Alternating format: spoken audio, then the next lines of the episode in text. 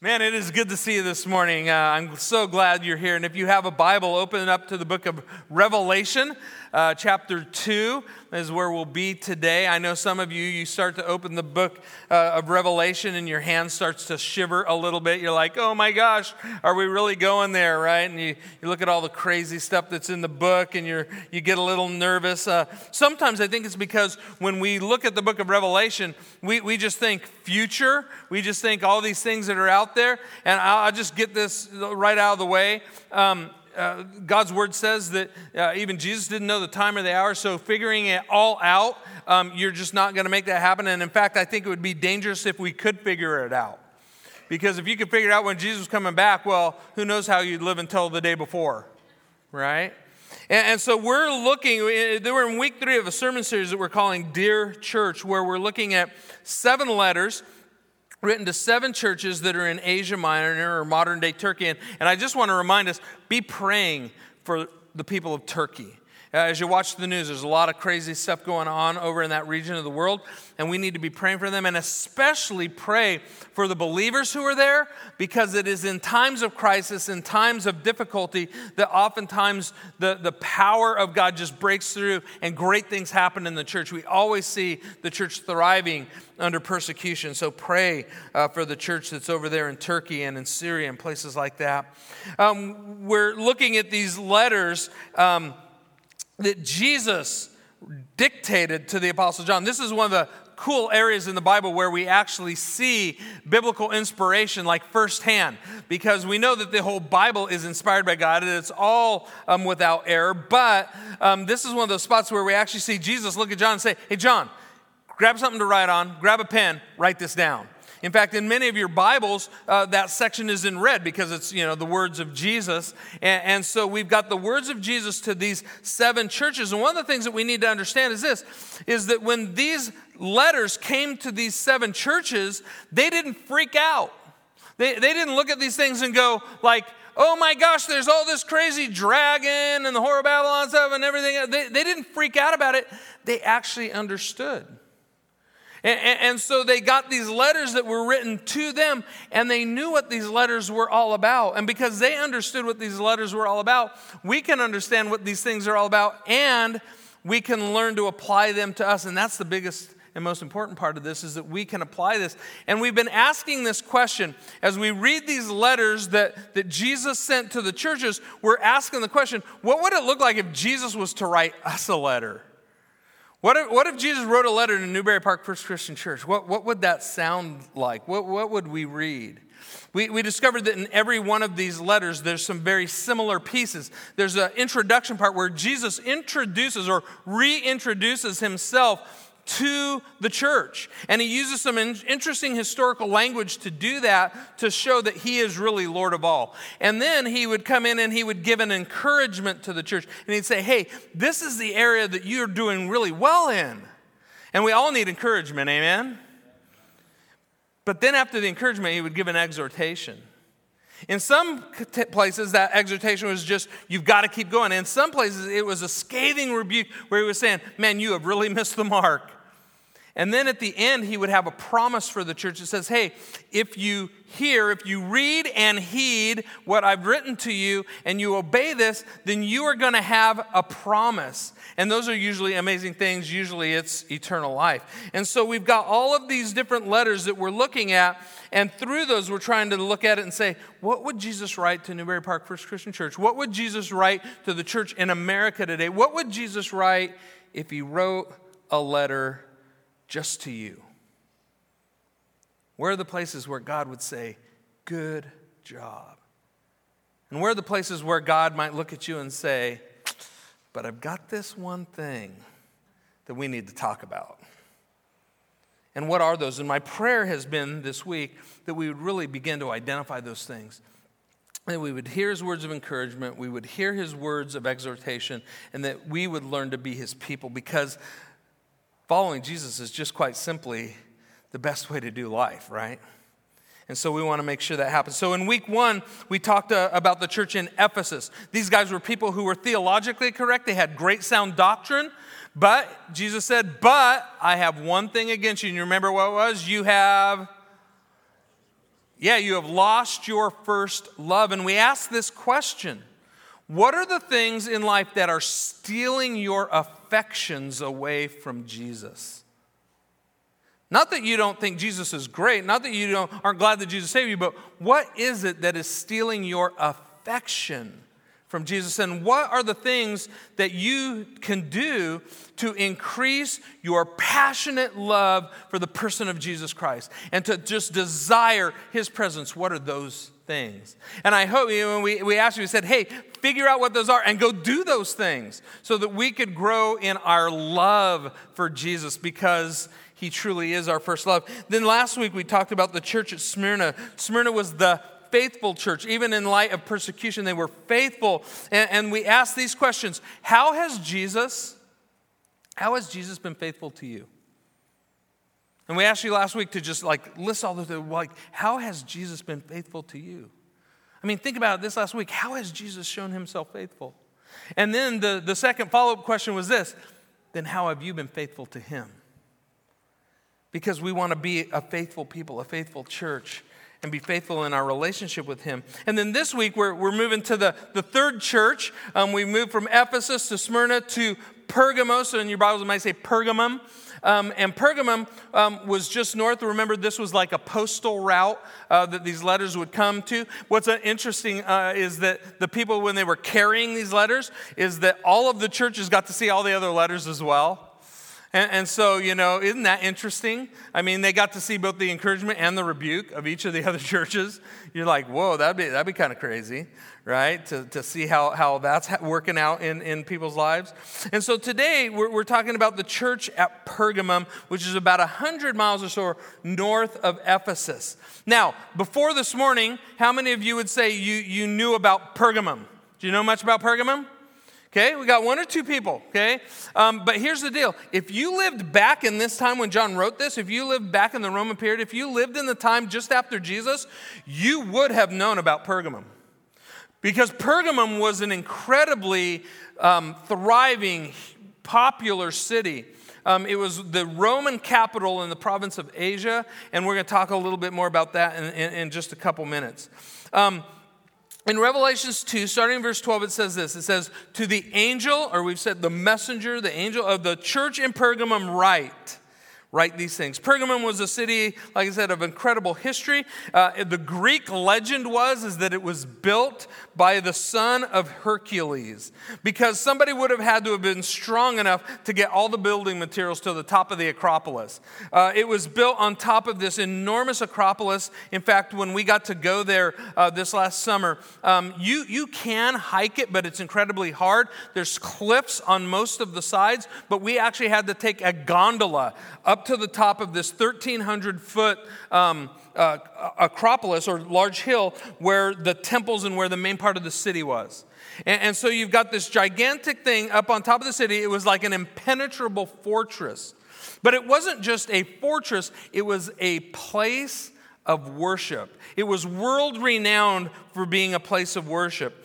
Um, Alexander the Great, when he was uh, in charge of things, uh, it is said that he held over a billion dollars in gold in Pergamum because it was so impenetrable. In fact, this little slope here, it's kind of hard to get a feel for it, but this slope here on this side is actually the least steep area going up into it. And they had this 10,000 seat auditorium, but the auditorium wasn't just for plays, it wasn't like, you know, the Hollywood Bowl or something. This place was a place of worship to the god Dionysus. And we're going to talk about him in, uh, in just a couple minutes. It, uh, they had the second largest library in the world at that time. The largest library was in Alexandria, Egypt. And Alexandria was so worried that, that Pergamum was going to take over as having the largest library that they stopped shipping papyrus to Pergamum. And so the guys in Pergamum, they had to develop a different way to write. And so they developed and they invented something called parchment, right? Animal skins. And so um, they had the world's largest library of parchment books because they were the ones who first started binding books. They weren't just on scrolls and things like that. Um, so these guys had this enormous library. And that was huge back in the day. If you had a big library, you were an important place. And Pergamum was one of these important places. Um, under Caesar Augustus, Pergamum became the capital city of Rome in the province of Asia, and they were the first to adopt emperor worship. Now, one of the largest temples in this area was the, uh, was, uh, the temple to the Roman Caesars. And uh, they, they had this incredible place where um, they, they would come and people from all over the world would come to worship all of these gods. Pergamum was famous as a place uh, of worship for all the gods of the world. And like I said, people would come from all over Asia and literally all over the world to worship. Uh, they had the, the Temple of Athena. And um, the Temple of Athena was, was huge. Um, I think it's back a little ways. It's the one with the, yeah, this is the Temple of, of Athena. Athena was the, the goddess of wisdom poetry, hence the whole library thing. She later becomes the goddess of war. There's Dionysus, which we'll talk about a little later. Uh, they had a huge temple to Dionysus, um, and he was the god of wine, drunkenness, and ecstasy. Okay, pretty crazy stuff. Then uh, the emperor, uh, one of the biggest temples that's there is really the temple to Trajan, um, but it, it, first was the temple, uh, you know, to, to worship the, the emperors. There was the temple of Hera, the wife of Zeus, Demeter, the god of the harvest and fertility. Then there was the god of Asclepius. Okay, um, anybody ever heard of Asclepius? Okay, Asclepius is the guy, he's got the staff and he's got the serpent on the staff, right? And, and so he was the God of medicine and health. And here in this place, Pergamum, they had the, the largest medical center in the Roman Empire. Um, there was a, a, guy there named Gaius. He was a, a, popular doctor. And what they would do is you would, the way that you would worship in this place was kind of interesting. You would come to this place and they had this, um, they had this spring water and they had this fountain. When you would walk into these chambers, they had a fountain. And in the water, they would put this sedative and people would come and they would drink it. They would kind of get into a hallucinogenic state. They would lay them out on these stone tables and then they would bring in uh, non venomous snakes and let the snakes just just like go all over you. Is anybody else just, yeah, I saw some of you doing this number, right? It's just like, no, anything but that, right? And then afterwards, when you woke up, you would go to the priest and tell him what you were dreaming, right? Which most of the time was snakes, right? And then they would tell you what was going on and then prescribe some kind of thing to help you out. But it was this great, it was this place where even the Roman emperors would come to find healing in this place. Then there was even the temple to Isis. And those of you who know your, your mythology or your, you know, all these other things, you know that Isis wasn't an Egyptian, uh, or Isis wasn't Greek or Roman. Isis was a Greek god. And one of the things that you, you start to understand is that while Rome expanded its empire, it enveloped the place all the way from North Africa, all the way up into like, you know, Germany area and places like that. I mean, they just started to expand and expand, and it was expanding so fast. And what they would do is they would tell people, hey, you can worship any God you want. You can worship the gods that you've been worshiping for years. You can do whatever you want as long as you include in your worship worshiping the Caesars right? So they said, You can do whatever you want. Just make sure you worship the emperor and you're going to be okay. So every year they would have to go, they'd have to burn incense, and they would have to make the statement. We talked about this last week Kyrios Caesar, which meant Caesar is Lord. And so they would do that. And as long as you did that, everything is okay. You could, you could be part of the society. But if you wouldn't, you were kicked out, outcast, or even killed because of your, you know, re, because you wouldn't do that. So Rome, Rome used this place as a central place for worshiping the other gods. And so, in that, then you have this uh, place. The next words of Jesus in verse 12 are these He says, These are the words of him who has the sharp, double edged sword. Now, remember that um, this place, Pergamum, was the seat of Rome in Asia and it's where the temple of the, in fact, they had two uh, emperor temples there in Pergamum. And, and, the Roman emperors, they had something um, in Latin, it was called ius gladi, okay? Ius gladi, which meant the right of the sword. Okay? And so the right of the sword meant they had the power of life and death. Now, everywhere in your New Testament, in your Bible, that you have the word sword, almost everywhere, um, they, they use this one word for sword. It's the word Machaira.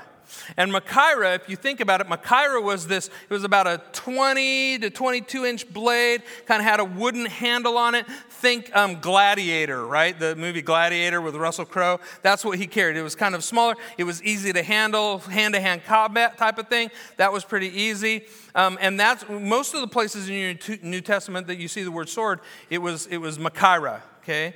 Because that's what everybody carried.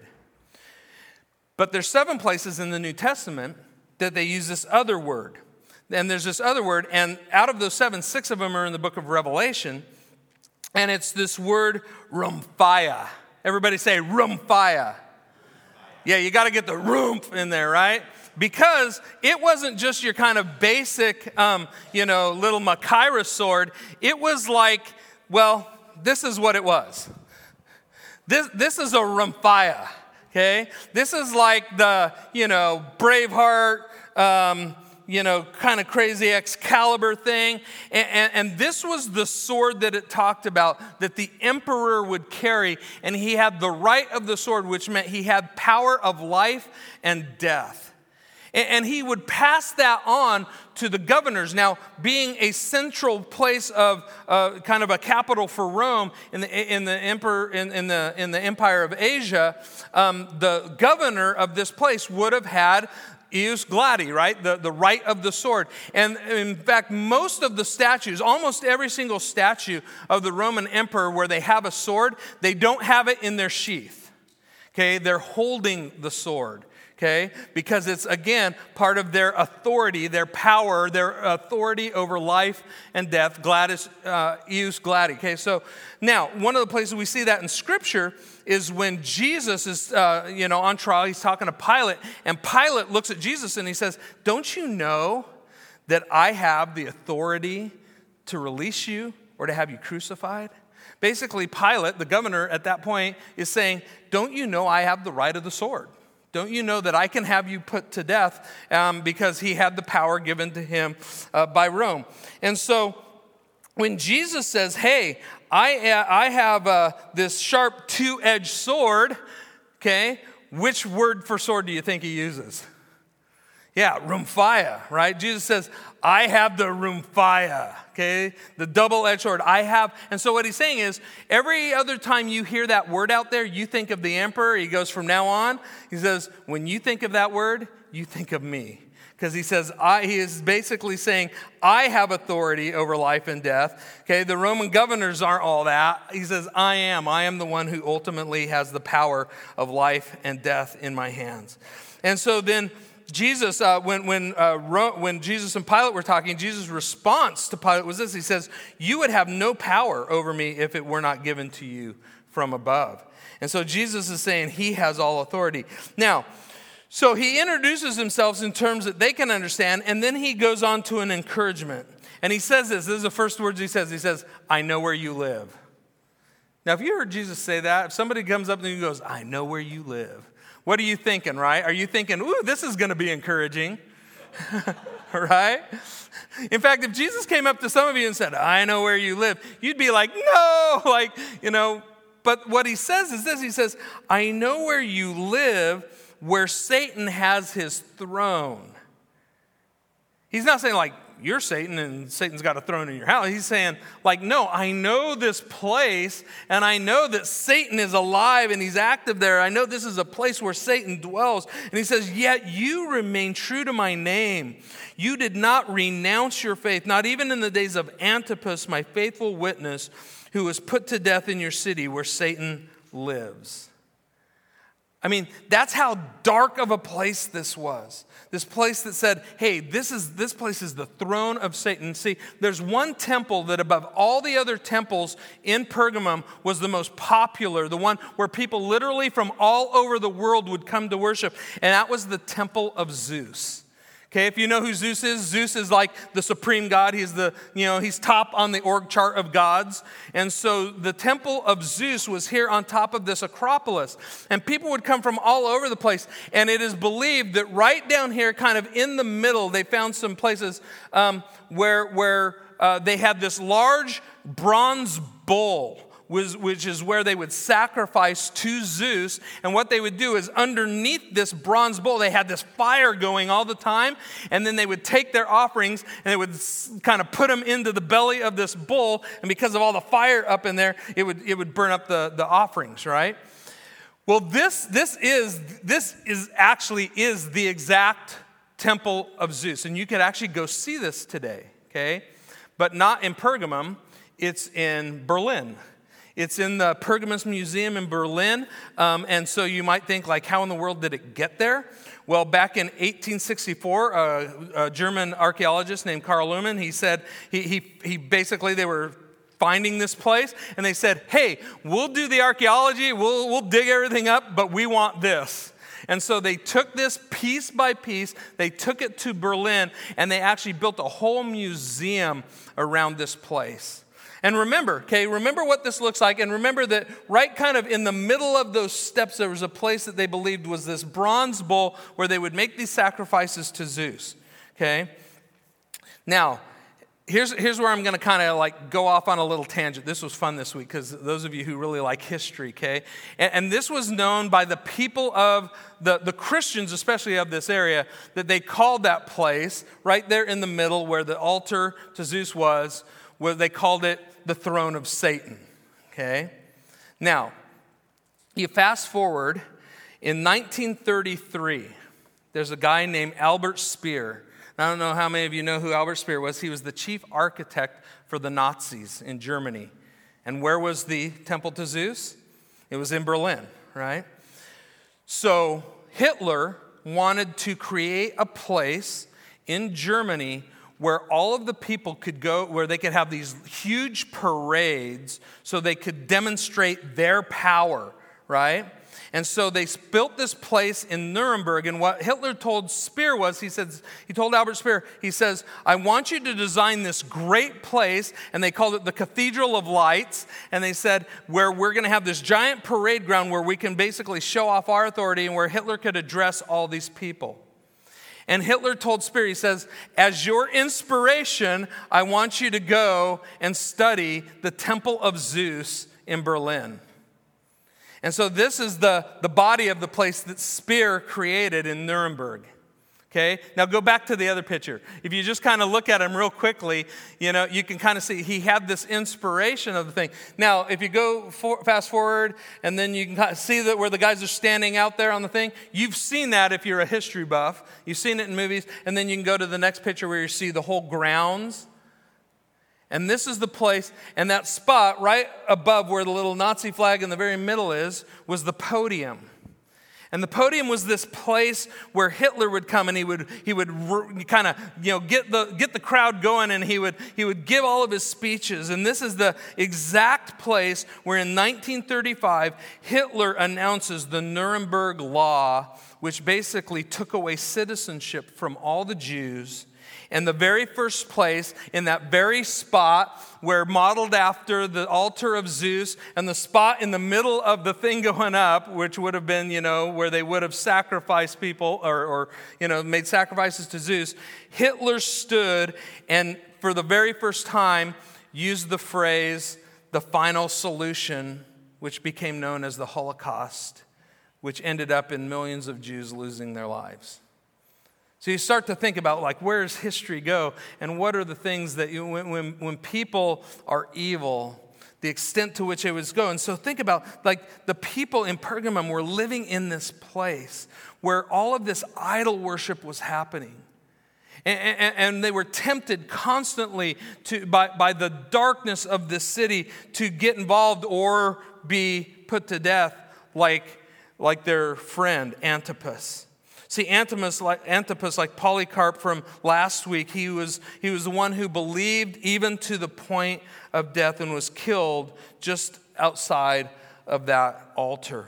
And so Jesus comes to them and he says, Hey, I know what's going on in your life. I know this place that you live in. I know how difficult it is for you. And he says, But you have remained true to my name. You've held on to my name, and you did not renounce your faith. Even in the face of all of this opposition, you're holding fast. But then in verse 14, we get to the big but, right? he says this. He says, nevertheless. It's kind of one of those words you don't want to really hear from God. He's like, You're doing really good, nevertheless. And he says this Nevertheless, I have a few things against you. You're holding on tight, guys. Keep doing that.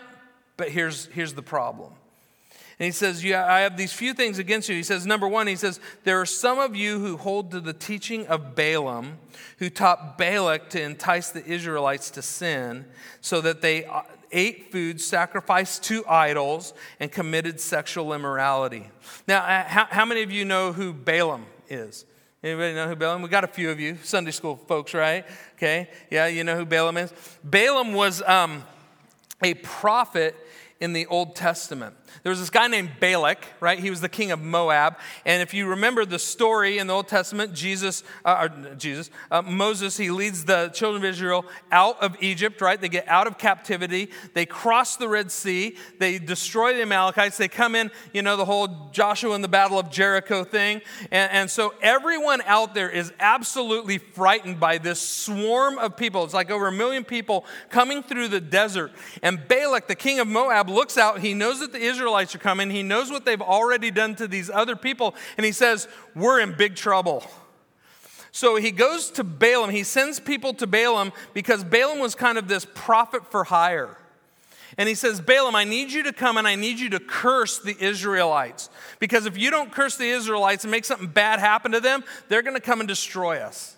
And so Balaam, Balaam looks at him and he says, Well, not, it doesn't work quite like that. He says, uh, I can't just do whatever you tell me to do. I have to get the message from God. And so he goes, Why don't you stay here for the night and I'll go talk to God and see what God says about this. And so he goes to God and he says, God, you know, got this Balak guy, he wants me to curse your people. And God says, No, like, what, what, are you, are you kidding me? And God says, No, don't go with those guys, right? So Balaam comes back and he says, Sorry, you know, God says no. Well, the, the guys start to leave, but then Balak, he's all angry and he says, Go back and talk to Balaam again and tell him, Name your price, right? I'll pay you whatever you want. And so Balaam's response is this Balaam says, Hey, look, even if you gave me all the silver in all of Moab, I can't just, I can't just curse the people. You know, I, I have to hear this from God. And so he says, But you know what? We'll try it again. He, they, he says, Why don't you wait here for the night? I'll go talk to God. So he goes over and he talks to God and he says, God, the Balak, Balak guy's back and he's up the price. Um, what should I do here? And, and, and amazingly, you know what God says? God looks at, at, um, at, uh, at Balaam and he goes, Go ahead. Go ahead, you go, right? Now, especially all you men in the room, married men especially, you should know that as, those are very dangerous words, right? Like if you've been like, you know, you planned something or something's going on, the honeydew list is long at home, there's a lot going on, and you go to your wife and you say, hey, um, like I would like to go like golfing with the guys, or I want to go out and do go to the guy movie tonight, you know, and whatever else. And your wife just looks at you, puts her hands on her hips, usually like this, right? And she gives you the look and she goes, go ahead, right? Whatever you do, don't go. Okay? Because basically, she, what this means is, I just dare you. Okay? Don't, don't, don't, don't do that, okay? You will pay for the rest of your life if you go, okay? Now, I don't, God's not like that, but here's the deal God goes, go ahead, go, go on. So Balaam's all right, so he goes. And so he jumps on his donkey. He's riding around. This is where the story really gets funny. And he's riding his donkey, and the donkey sees in the middle of the road an angel of God holding the rhomphaia, right? And the angel's holding this sword in the middle of the road. And the donkey's like, whoa, and the donkey goes off into the field. Balaam gets off the donkey, starts beating the donkey. He's like, stupid donkey, get back on the road. Donkey gets back on the road goes a little further, sees the angel of God again with the big sword. He's like, ah, I'm not going to do this. Turns around, right? And Balaam gets up, starts beating the donkey again. Then um, the, he gets going one more time. Donkey sees the, the angel of, of God about to kill Balaam. And then the donkey just like sits down in the middle of the road. Balaam gets off, starts wailing on the donkey, you stupid donkey, right? And then the, we love the story. It says that then God opened the mouth of the donkey right? And the donkey, and, and the donkey is like, like, what in the world are you thinking, man? That's in the Hebrew, okay? It's like, what in the world are you thinking? Like, haven't I always been a good donkey for you? Like, I've never led you astray before. Why are you beating me, right? And he's like, and so Balaam obviously freaked out, right? When your donkey talks, you freak out. And he's like, what's going on? He says, Don't you see the angel? And then it says, you know, Balaam looks and God let him see the angel. He's like, Oh, sorry, donkey, you know, sorry about the beating and all this stuff. And so they, they, they end up going along this journey. They finally get there, and Balak's like, All right, there's the Israelites, curse them, right? Well, Balaam's like, well, all right, I'll give it a shot. And he so he he starts to speak, and he can't curse them. All that comes out of his mouth is blessings for the children of Israel. And Balak's like, dude, I paid you.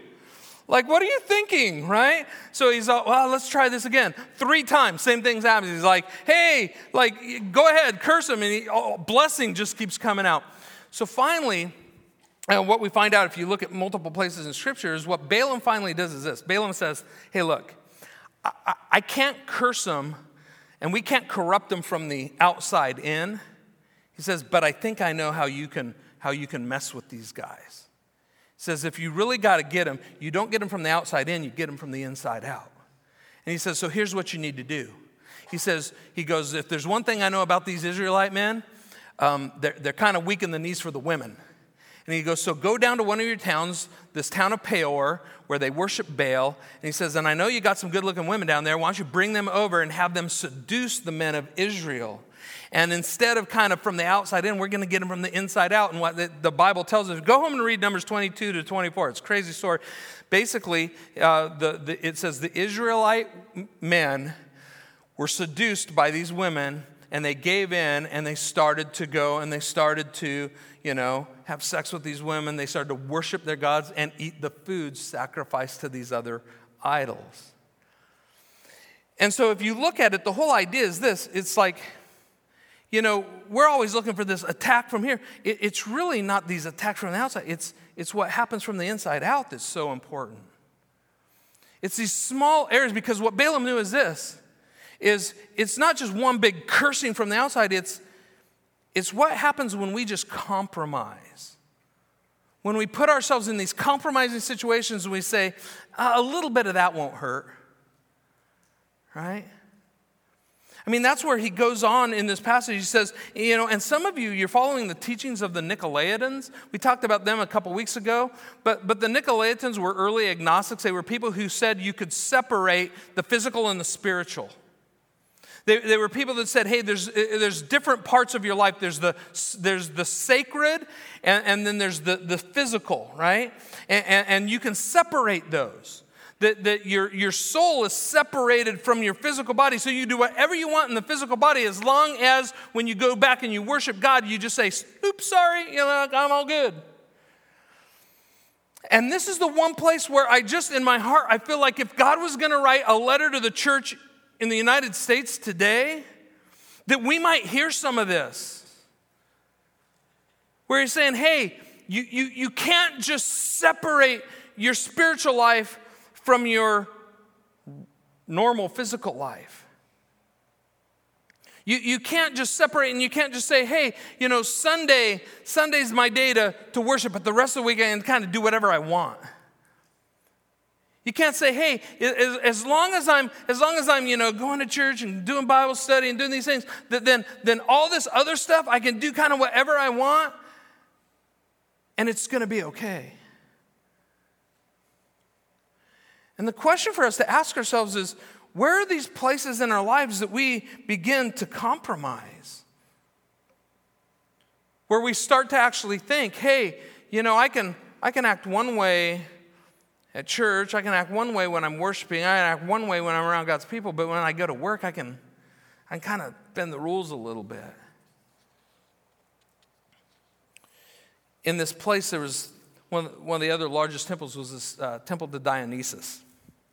And uh, the way that you worship Dionysus was um, it was basically a frat party gone wild. Okay? You're thinking frat parties are crazy? This is like one to the nth degree. And, and you would go to these things called a symposium right? You think of symposium, you think of going somewhere where and kind of listening to a person, like maybe talk or whatever, and you're thinking maybe kind of boring or something like this. Back in this day, a symposium was where you went and it was like a drunken, crazy feast. You had a guy called the, the symposiarch. His job was to make sure that you had everything you needed so that you could enjoy the evening. And he was in charge of these, uh, of, of the wine, basically. And so they would come in, and we have some writings from this time period um, where, uh, from, the, um, from these um, symposiarchs that was actually found in Pergamum. And, and here's what it says it says that they would have 10 craters of wine. And crater was this big, huge bowl. They held, most of them held somewhere around 10 gallons, right? And so they would go into these little places, into these rooms, and they would have all these people get together. And the whole idea was if you wanted to do business with somebody, this was like, you know, going out for dinner after the business thing, right? You kind of seal the deal, okay? And so you would go in, and the symposiarch would come in, and he would bring the first crater of wine, and everybody would drink. And here's what the, the um, symposiarch, the, the writings we found, he said um, each of them was, each of the craters was for something different. He says, the first crater is for your health, okay? Then they would bring in the second crater, and that was for love and pleasure. The third crater of wine was for a good night's sleep, and when consumed, it said all the wise men would wander home. Okay? So after you got the third 10 gallons down, everybody's like, all right, that's good. I'm good. I'm checking out, right? I'm going home. The fourth crater was for bad behavior and arrogance. The fifth was for shouting. The sixth for drunken revel. The seventh for fighting and black eyes. The eighth was for breaking the furniture. The ninth was for depression. And the tenth was for madness and unconsciousness. Okay? So these guys would just go and go and go and go till everybody's just tanked, right? I mean, this thing was just insane. And one of the things that was happening is you'd get Christian people who were like, I can just, I can go till we get to the third one. Right? Because that, that's, that's when wise people, they, they head home. Right? And I think what's happening here is, is what Jesus is saying is, hey, don't let yourself, you know, get corrupted by, don't, don't compromise. Don't put yourself in these positions of compromise where all of a sudden you think you've got it, but the next thing you know, you're down laying out, passed out at crater 10. He's saying, don't, don't put yourself in those situations. And then, so what are, what are we supposed to do about it? Well, he, he goes on in verse 16, he says this He says, Repent, therefore. Otherwise, I will soon come and I will fight against them with the rhomphaia of my mouth. It says that God's word cuts. Like it says in Hebrews 12, the word of God is living, active, sharper than every, any two edged sword. He's saying, repent. See, one of the problems I think a lot of us have is we think that repentance is kind of a one time deal. You know, we just say, oh man, yeah, I'm sorry, I've messed up. I recognize my sin. I want Jesus. We think then we're all good and we, you know, get our fire insurance and we just kind of live life.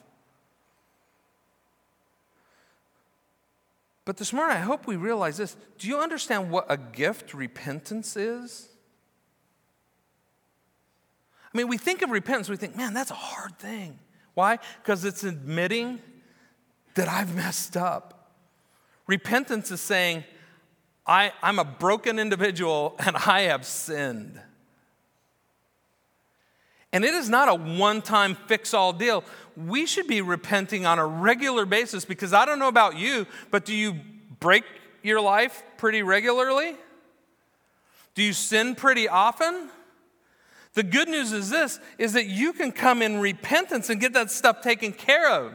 You don't have to somehow, you don't have to hide it, you don't have to avoid it, you don't have to put it away somewhere until you've got enough stored up to, like, okay, now it's time to repent. Every time you recognize that there's a piece of your life that's walking off the path with Jesus, you can stop and you say, hey, guess what? I need to get this straightened out. And every single time, God comes to you with open arms and says, I've been waiting for you. That's the glory of repentance. Is that you don't have to stay on the wrong path. You don't have to just hold on to this stuff. You can give it to Him. You can say, I've been going the wrong way, Lord, and I've got to come back in your direction. And He says, Yes, yes, my child, I love you. Welcome home.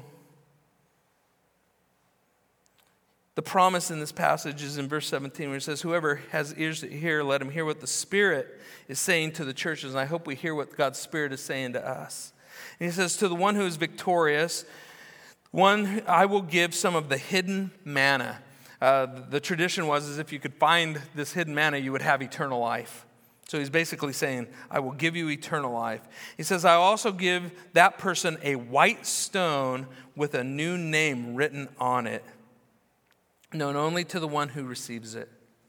What's cool, uh, if, if, you would, back then in this time period, if you were put on trial, they would give every person in the jury a black stone and a white stone, and then that's how they would say, you know, black stone you were guilty, white stone you were, you were innocent, right? So he's basically saying, I will find you innocent, okay, if you, if you heed my words. The other cool thing was um, that uh, gladiators were usually slaves. But eventually, a gladiator could earn his freedom. And when he earned his freedom, they would take a white stone and they would etch the gladiator's new name. They always had a name for who they were in the, in the gladiator field, right? But they would etch a new name on the stone, and he would carry that stone around to remind him that he was free. And what Jesus is saying here is if we will repent, if we will turn and say, God, I've messed up. I have this piece in my life that, that I've been hiding that's broken, and I've sinned, and I want to give it to you. And then Jesus says, I will find you innocent, and I will write your new name on this stone, and you can hold on to that just to remind you that you're free. And I wonder how many of us forget on a day to day basis that we are freed people by the grace of God. And sometimes when you don't recognize that you're free, you fall back into the same old stuff a whole lot easier.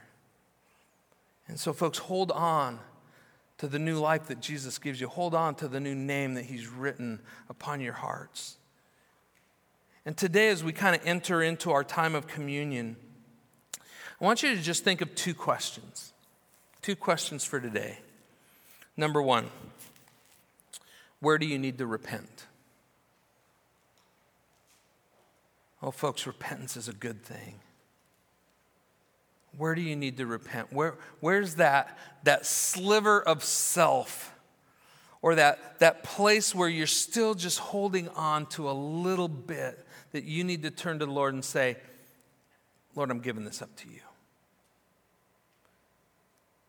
And as God's Spirit leads you this morning, if that's you, maybe right where you're at, or if you want to come up and kneel and pray, then just offer that up to the Lord and say, Lord, this is, this is yours. Take this. And then just imagine the Lord writing your name on that white stone saying, You're free, my child.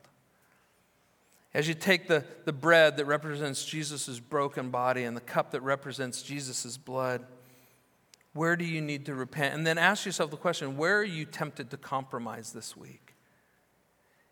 And maybe head that off ahead of time and say, you know what? I know this is coming. I know this is where I'm tempted. But this is where I'm going to recognize that I am free in Jesus Christ and I don't have to choose that any longer. And allow Him to cleanse you. What gods of this world are easily grabbing your attention? Are they the gods of materialism, work, sex, pornography, cheating on taxes? I don't know where it might be. Where are the places that you tend to compromise? And will you give those over to the Lord and allow Him to cleanse you? Allow Him to pronounce you innocent. So think about that and dwell with that this morning as you take communion. And then allow God to work in your heart and help you to be fully His. Let Him know that He can have it all. Let's pray. Our Heavenly Father, Lord God, you're incredibly good. And thank you, Father, that we can come into your presence, even as sinful, broken people. And that, Lord God, your desire is to, to take those things and to, Father, put us back together again for our good and for your glory, Father. We pray, Lord, that your Holy Spirit would show us the places in our lives, Lord God, that we, uh, we hold back, the places, Father, where we easily stumble, those, those places where, where we allow ourselves to get compromised, where, where Father, we, we just give in and we start to worship the things of the world. And Father, would you, would you strengthen us through your Holy Spirit to be able to say no? But Father, when we fail, Father, help us to be quick to repentance. Help us to be quick to make things right with you so that we can continue to live the life that's blessed by you. Lord, we love you, we thank you, we praise you, and pray all this in the powerful name of Jesus. Amen.